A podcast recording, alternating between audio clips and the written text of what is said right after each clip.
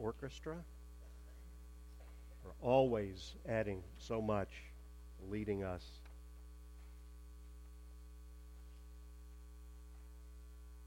If you have your Bible or whatever you read the scriptures out of, uh, turn to John chapter 3. John chapter 3, if you would.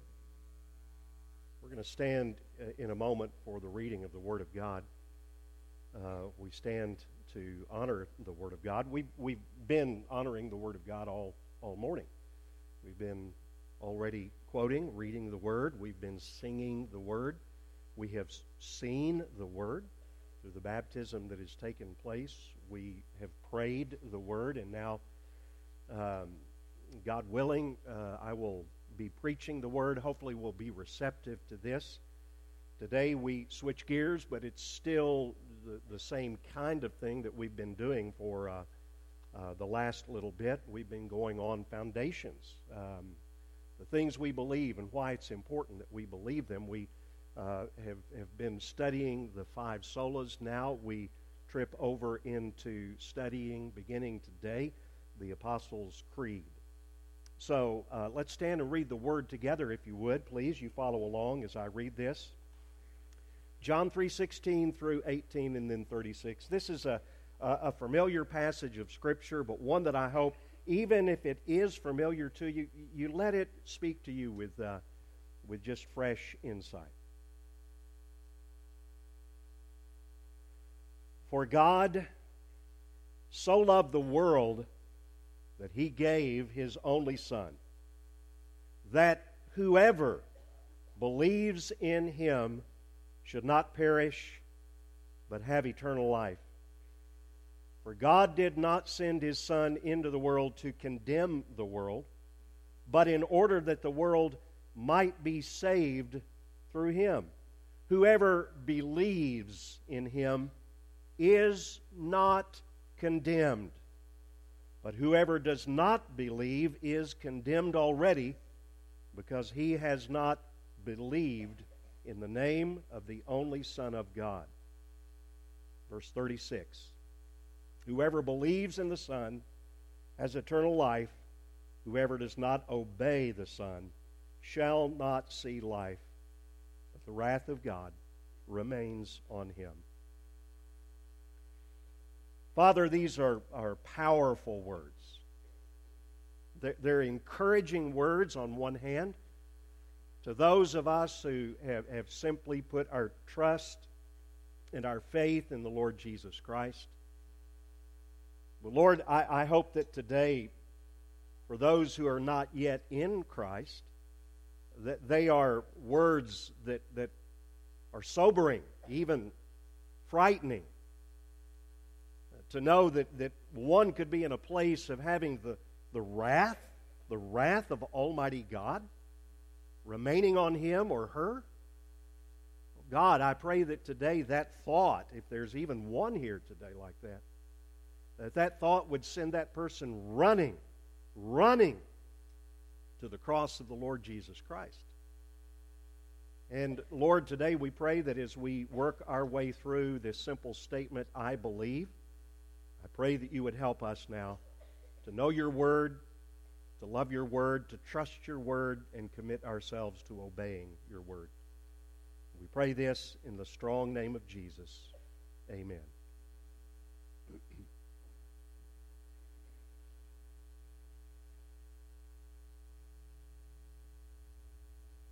I want you to look at your worship guides, if you would, and I'm going to read through the very top quote, the Apostles' Creed, and we will have this uh, in our worship guide for the next several weeks as we go through this, but I just want you to listen to these words. I believe in God the Father Almighty, creator of heaven and earth, and in Jesus Christ, his only Son, our Lord, who was conceived by the Holy Spirit, born of the Virgin Mary, suffered under Pontius Pilate, was crucified, dead, and buried he descended into hell. The third day he rose again from the dead. He ascended to heaven and sits on the right hand of the Father Almighty, from whence he shall come to judge the living and the dead. I believe in the Holy Spirit, the Holy Catholic Church, the communion of the saints, the forgiveness of sins, the resurrection of the body, and the life everlasting. Amen. Now, there are words in that little paragraph that I just read that at first glance seem off. Right? Are you with me? Until we unpack what they mean. For example, descended into hell. If you haven't read the Apostles' Creed recently, that should have grabbed you. We're not going to unpack that today. That's for another sermon. But there is another phrase that always grabs those of us who are Baptist. The other word is Catholic. Now, just so you will know, I, the reason I do this is because I don't want you to be so blown away by what we just read that you don't hear anything else that I say today. It does not, are you listening? It does not refer to the Roman Catholic Church. It refers to the church universal. That you and I are vitally connected to the church, the body of Christ, not only now, around the world, but that has existed through the ages and will exist until the Lord Jesus Christ comes back. Now, it's kind of interesting, and I don't know that I remember this from my previous trips to Riverland, but this past Sunday, when we were in church and I was worshiping with a multinational congregation, we're talking about refugees, we're talking about the, the, the national indigenous people we said, not in a language that I understood, but it was very obvious that we were reciting the Apostles' Creed. Now, I want you to understand, it hit me at that moment that they, when it comes to that word of that, that, that holy Catholic Church, that it has been explained to them so that they know. Now, you've got to get this they know that they are a part of something bigger than themselves. You've got to get a picture of how alone and lonely they are. It, it's hard to, to even grasp that in, and I'll give you, I'll give you in, in the United States the graphic area, the geographic area that it would be like over there. When we started about 13 years ago working with the church at Riverland. Now, that's a code name. Uh, you can ask other people what it is, and we'll tell you gladly in, in, a private conversation, but that's a code name.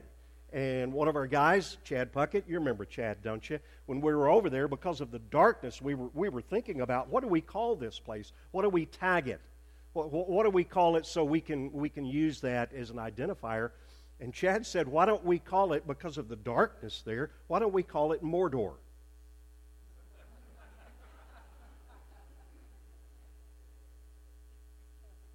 I, I thought that was pretty descriptive, but we thought, nah, they, they might watch the Lord of the Rings trilogy and they might, no, I don't think that would be good. So we finally named it Riverland because of one of the cities where a river runs through it.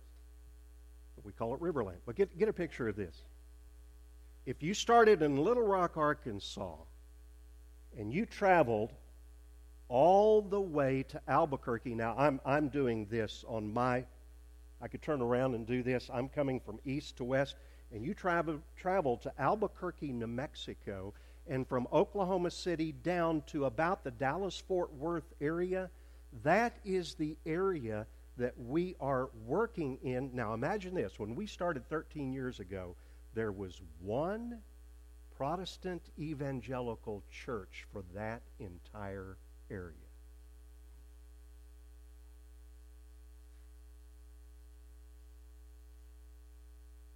Can you imagine being the lone church and you're, a part of a little congregation? We had probably about 40 that, that church has just spun out people and spun out people all of the time.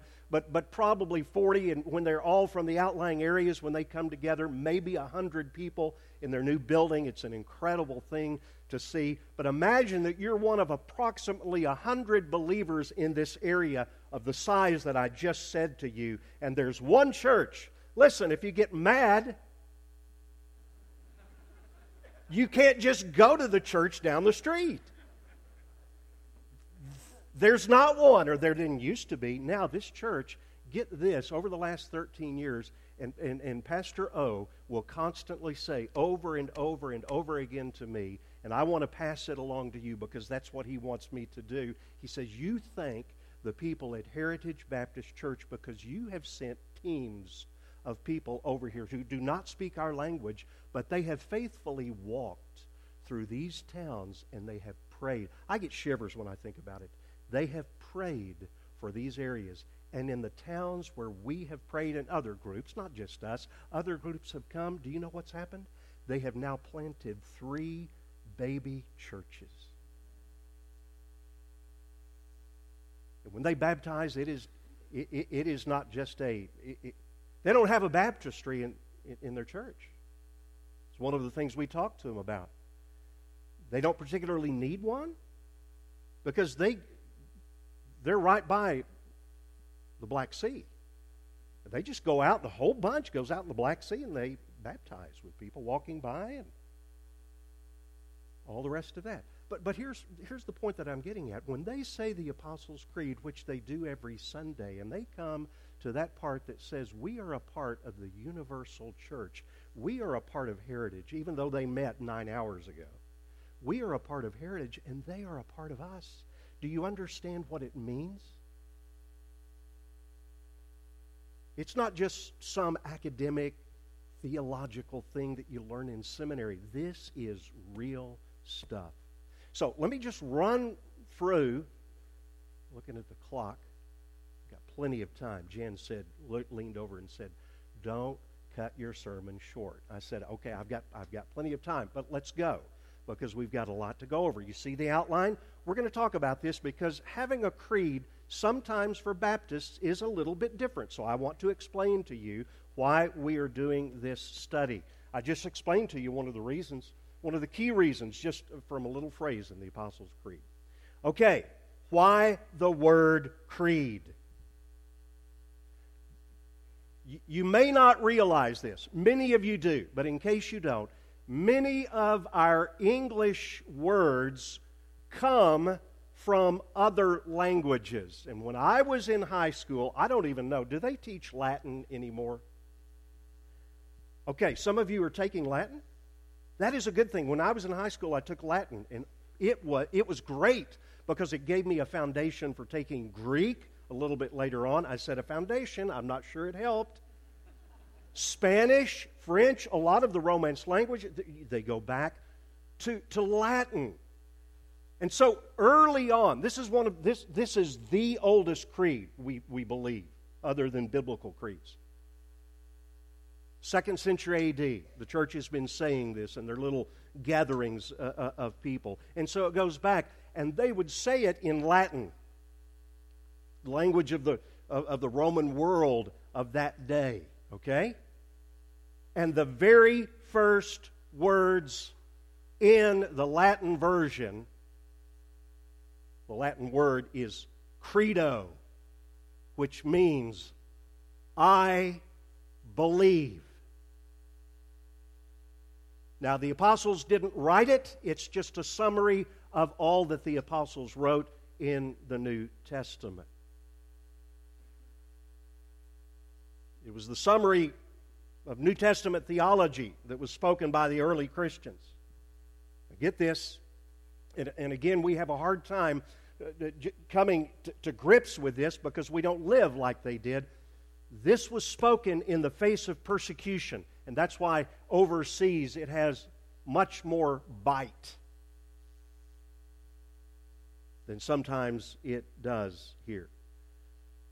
Another thing about the, the Apostles' Creed, historically, it was often spoken by people who had just been baptized.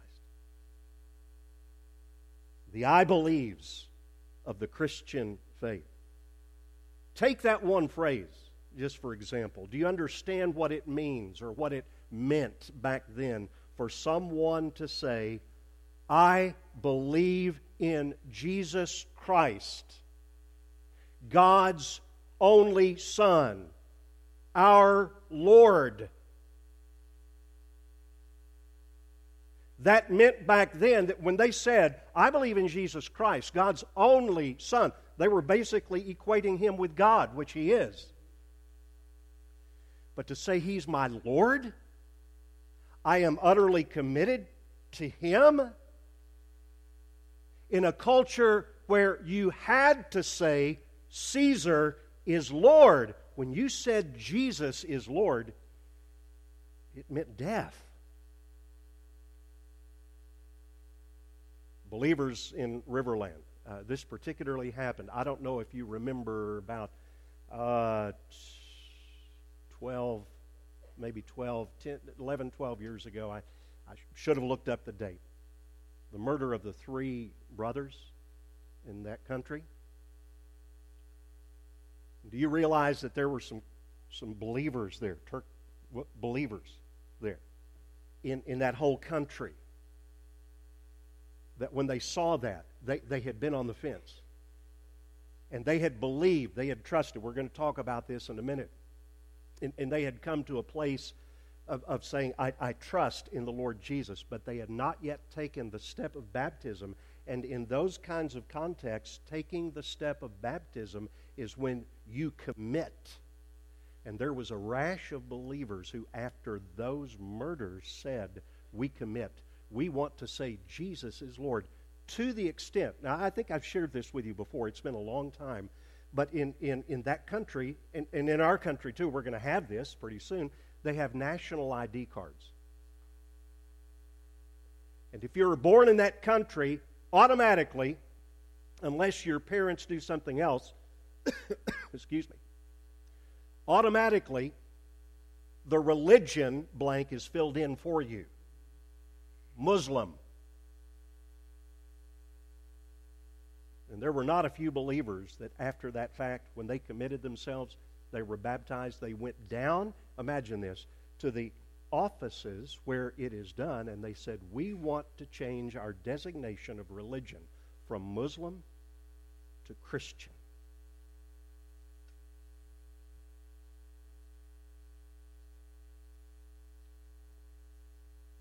I heard a man say, Marty,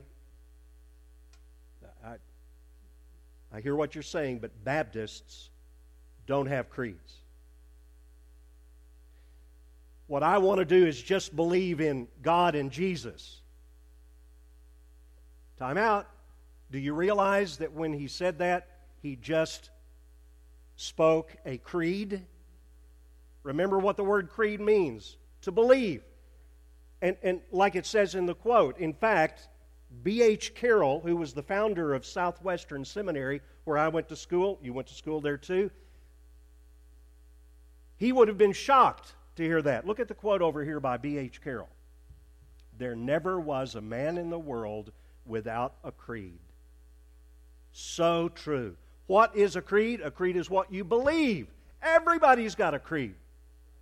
What is a confession? It is a declaration of what you believe.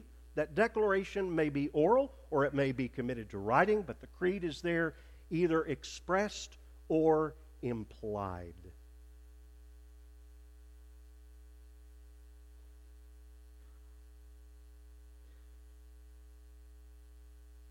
So, no matter what denomination you are, I hope you say, I believe, but not only I believe, I believe in God the Father Almighty.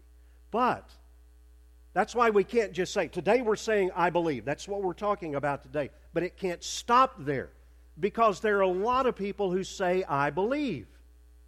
Right? And they would even go further.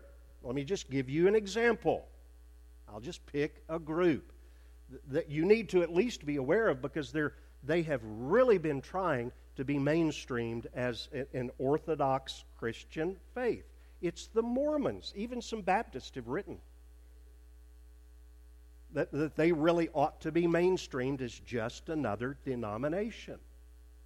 When they say, I believe in God and I believe in Jesus, they mean something a lot different than what the Bible says. When we say sola scriptura, they would say, I believe the Bible, but I'm going to add three other inspired writings to the Bible. Now, you won't see that on a lot of their websites. Or hear that when these two very polite young men come to your door dressed in a white shirt and a tie. Everyone has a creed. Do you remember a scientist by the name of Carl Sagan? Here was his creed The cosmos is all that there is or ever will be. Hmm. He died a few years ago. I, I, I don't say this to be funny, folks. He found out that his creed was wrong.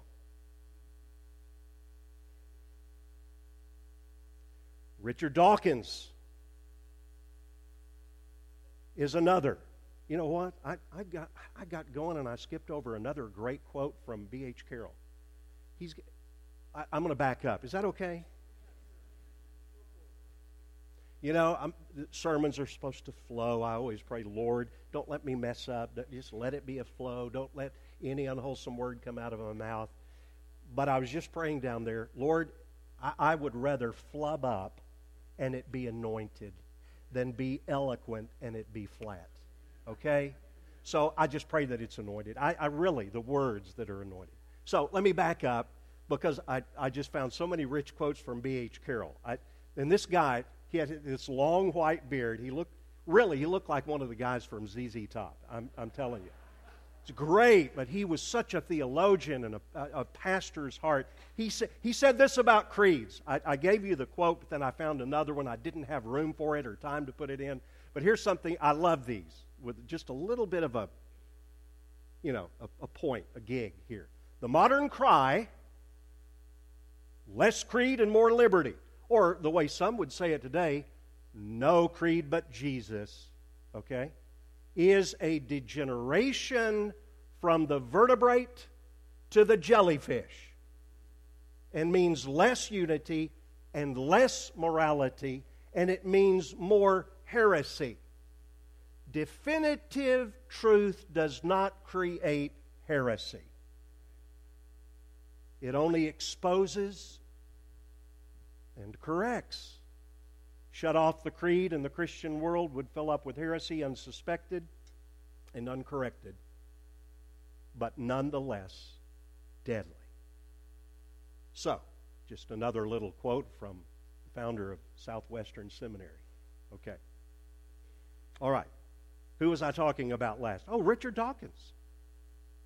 I mentioned Carl Sagan. Okay, he, he has a creed. Richard Dawkins also has a creed. Now, he's living today. Uh, and, and we want to be kind to, to people, even if they differ from us. So let me just tell you what Richard's.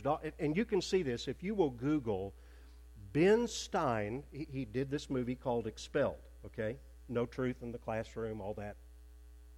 And there's about a six minute interview with Richard Dawkins who is an atheist, an avowed atheist. He's written a books, many books, one of those called The God Delusion. And um, so Ben Stein is just asking him some questions. Well, how, how did everything get started? Dawkins scientifically said, I, I don't know. It could have been, now get this, it could have been that an advanced civilization in another part of the universe who came about, by the way, through Dar- Darwinian means. He added that. Maybe through advanced technology came and seeded our earth with life. So Richard Dawkins believes in intelligent design. See, everybody has a creed. Uh, uh, let me just stop. Students, students, look at me. What do you believe? Older folks, what, what do you what do you believe? It's important. Now, I doubt that Richard Dawkins is ever going to come to your door and try to talk you out of your Christian faith. But I dare say it might happen someday that those two young men, dressed very snappily in their white shirts and black ties with a little tag that says elder, when they're only like 17 and haven't started shaving, will come to your door and they will say, We are the church of Jesus Christ of the Latter day Saints, and we would love to talk to you about what the Bible says. That's why you need to know this. Look at the big idea. Look at the big idea on your notes.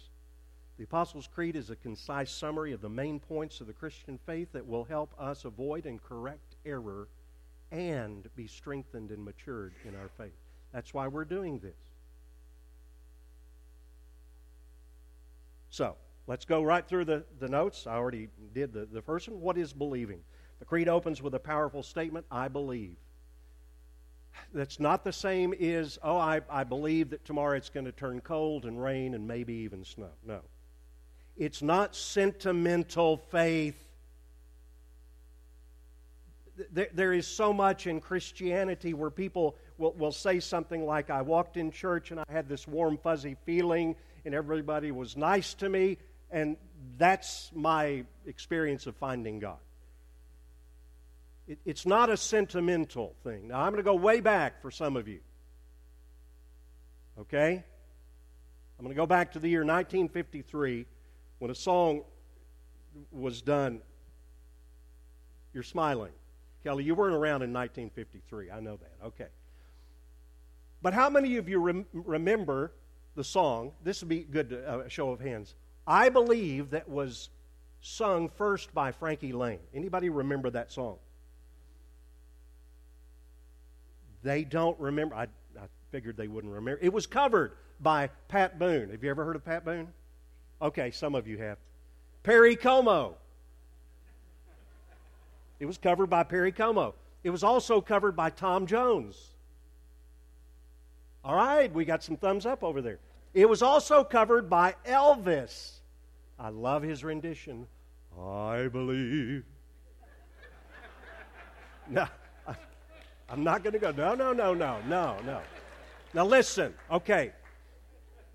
I've got your attention now. This is good. Okay.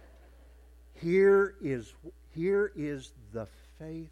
This was written in 1953 to encourage Americans because they had just been through World War II that ended in 1945, and now they were entering into the Korean War. And somebody needed to give some encouragement to the American people, so the, Frankie Laine sang it, but he didn't, he, he didn't write it.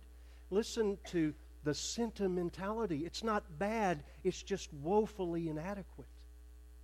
I believe for every drop of rain that falls, a flower grows. I believe that somewhere in the darkest night, a candle glows. Are you feeling the warm, the fuzzy? I believe for everyone who goes astray, someone will come to show the way. Is that always true? Uh, I believe, I believe. Anyway, I won't even go any further that's sentimentality. That's not what the Bible is talking about when it says, I believe. Would you base your life now that you're living, would you base your, your work, your marriage on that kind of a sentimental faith? If you do, listen, I have about as much hope for you as I do that the Razorbacks are going to win another game in football this season.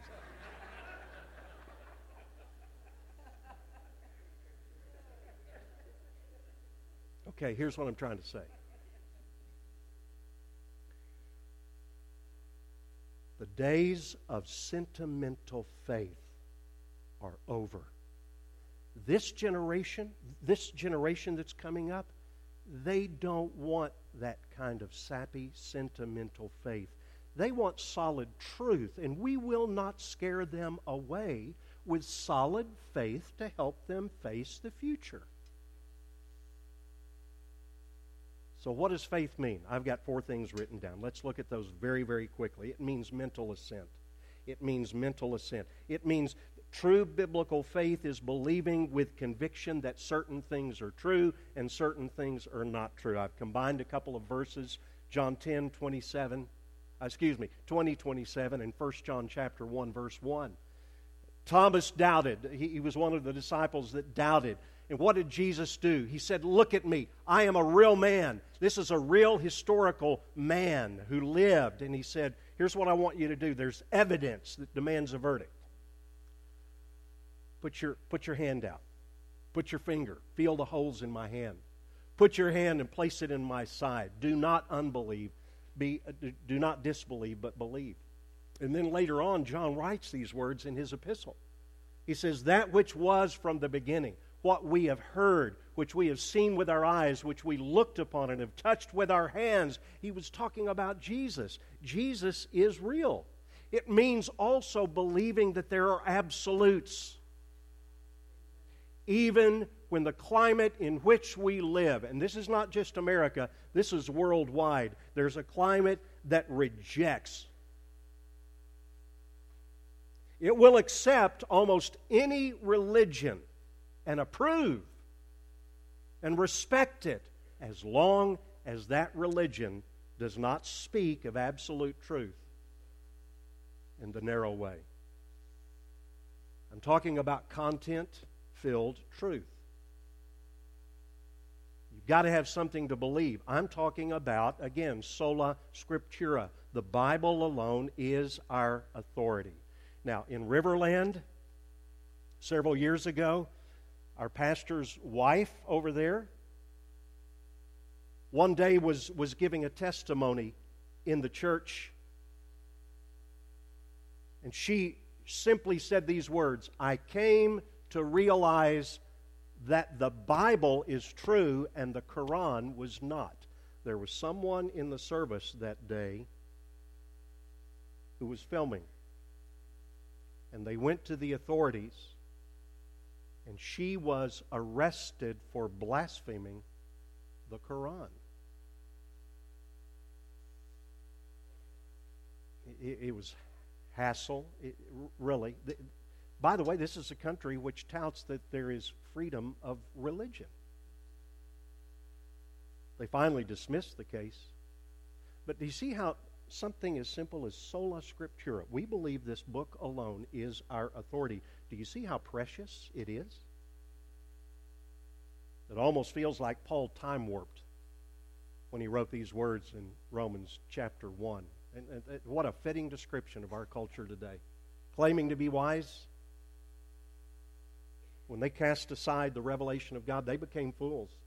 Exchanged the glory of God, the glory of the immortal God, for images resembling mortal man and birds and animals and creeping things. Therefore, God gave them up in the lust of their hearts to impurity. There's a reason why there's so much impurity in the land.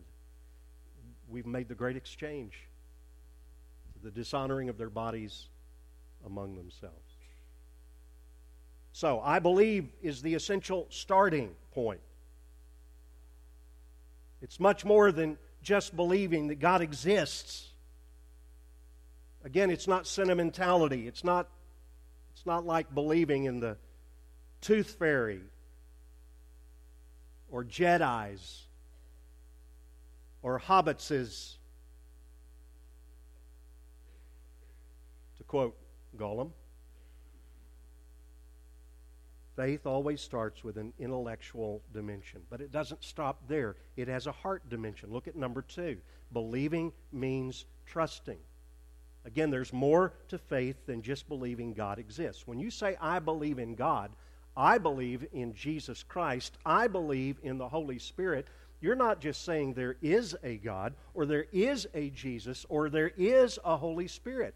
This word used here in the creed is much stronger. It means I am putting my trust in God.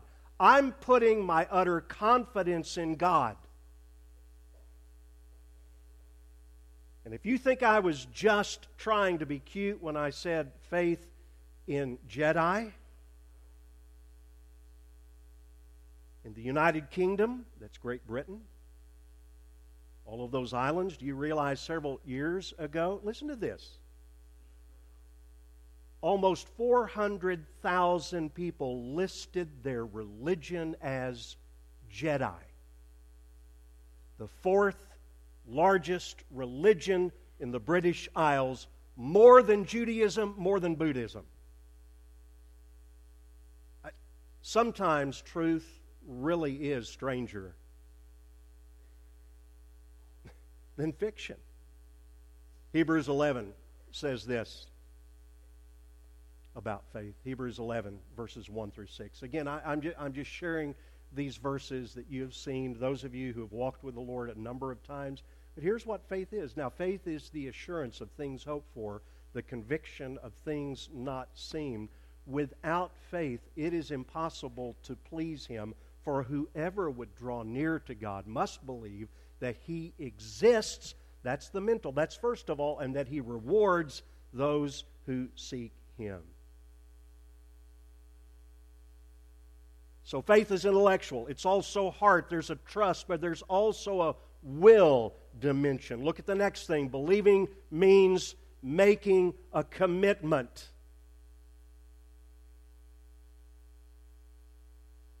Tomorrow's Veterans Day. Can you imagine showing up for a Veterans Day service somewhere?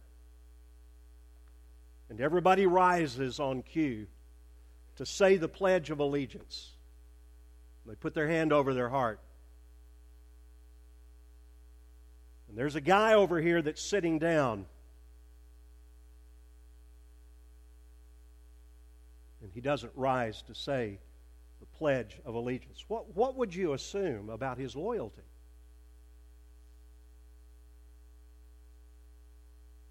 His fidelity. Can you imagine a, imagine a naturalization ceremony like some of our friends Farshid and Faraday went through recently, where what do they do? Now, I, this is church. I, am this is an illustration of what we're talking about that faith is commitment. C- can you imagine a naturalization ceremony where somebody would say, Oh, I want to be a part of your country. I just don't want to say the Pledge of Allegiance. I don't want to pledge a loyalty to this country probably say, um, I, I don't think you really want to be a part. What would you say in a wedding ceremony? If you came to the part of the marriage, the wedding pledge, where words are contained such as, I take you, for better or for worse, for richer or for poorer, in sickness and in health. In one of those people, one of the spouses decided, I, I, I, I nah, I don't, I don't want to go there. You would say that that doesn't really sound like commitment to me. See, believing means commitment. And that's why, historically, this is interesting. I said it a minute ago. Historically, when a person was baptized, that person would say the Apostles' Creed. I believe. It's a Trinitarian formula. They were, they were telling the world, even in the face of Caesar, they were telling the world that they have committed their lives to Jesus Christ.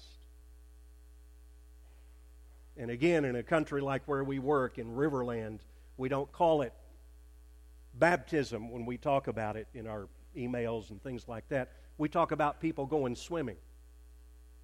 But we know what they're saying. What they're really saying in the face of opposition and even persecution and sometimes death I have committed my life. It's one thing to believe, to know the facts are true. It's one thing to, to get it down into my heart, but I am making a commitment where I'm following through.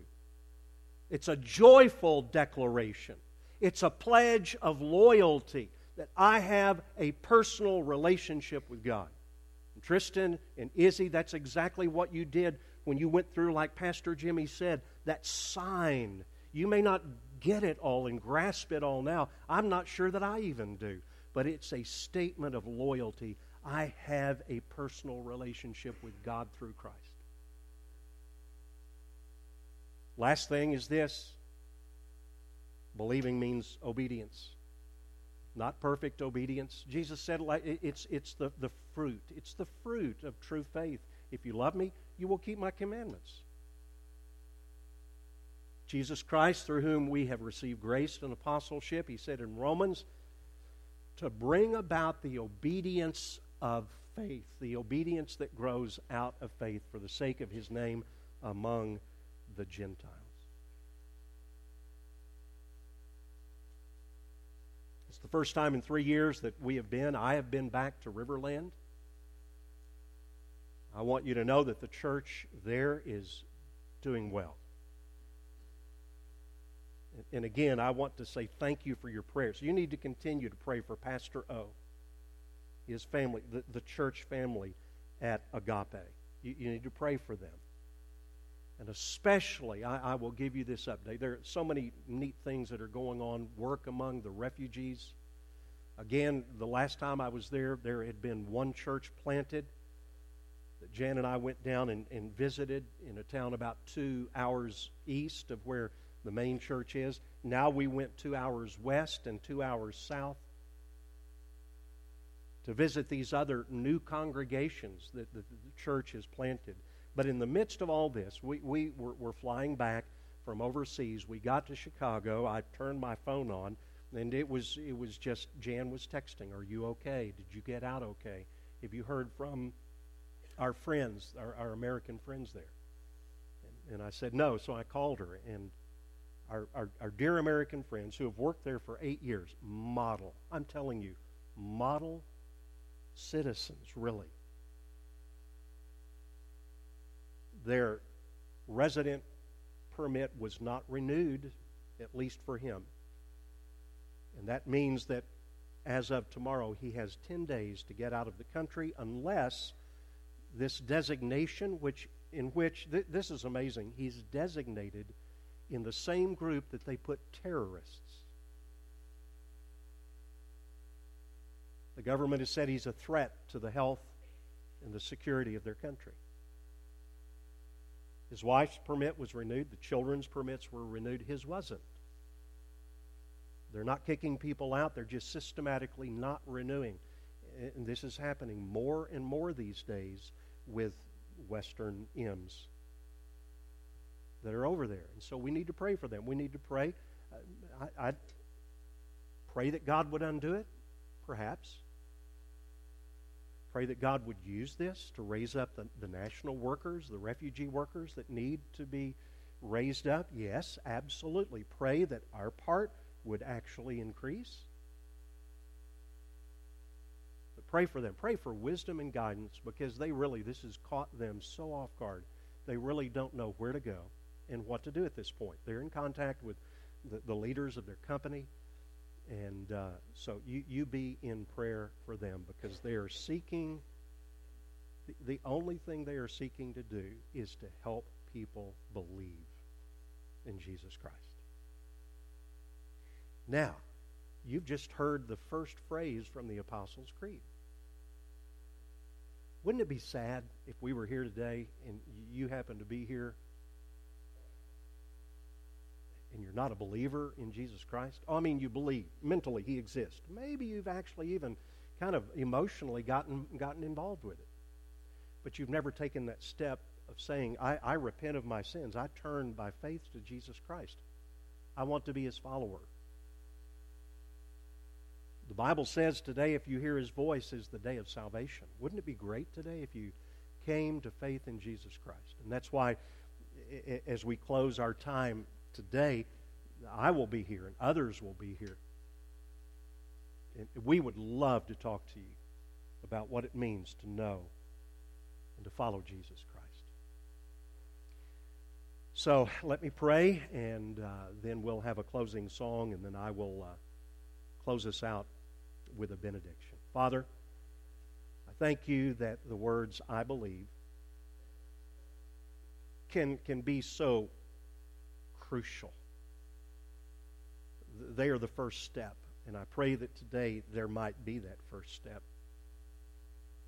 And then in the days ahead, as we add to it, I believe in God the Father Almighty, creator of heaven and earth. Oh, Lord, what encouraging words those are to us, no matter what situation we are in.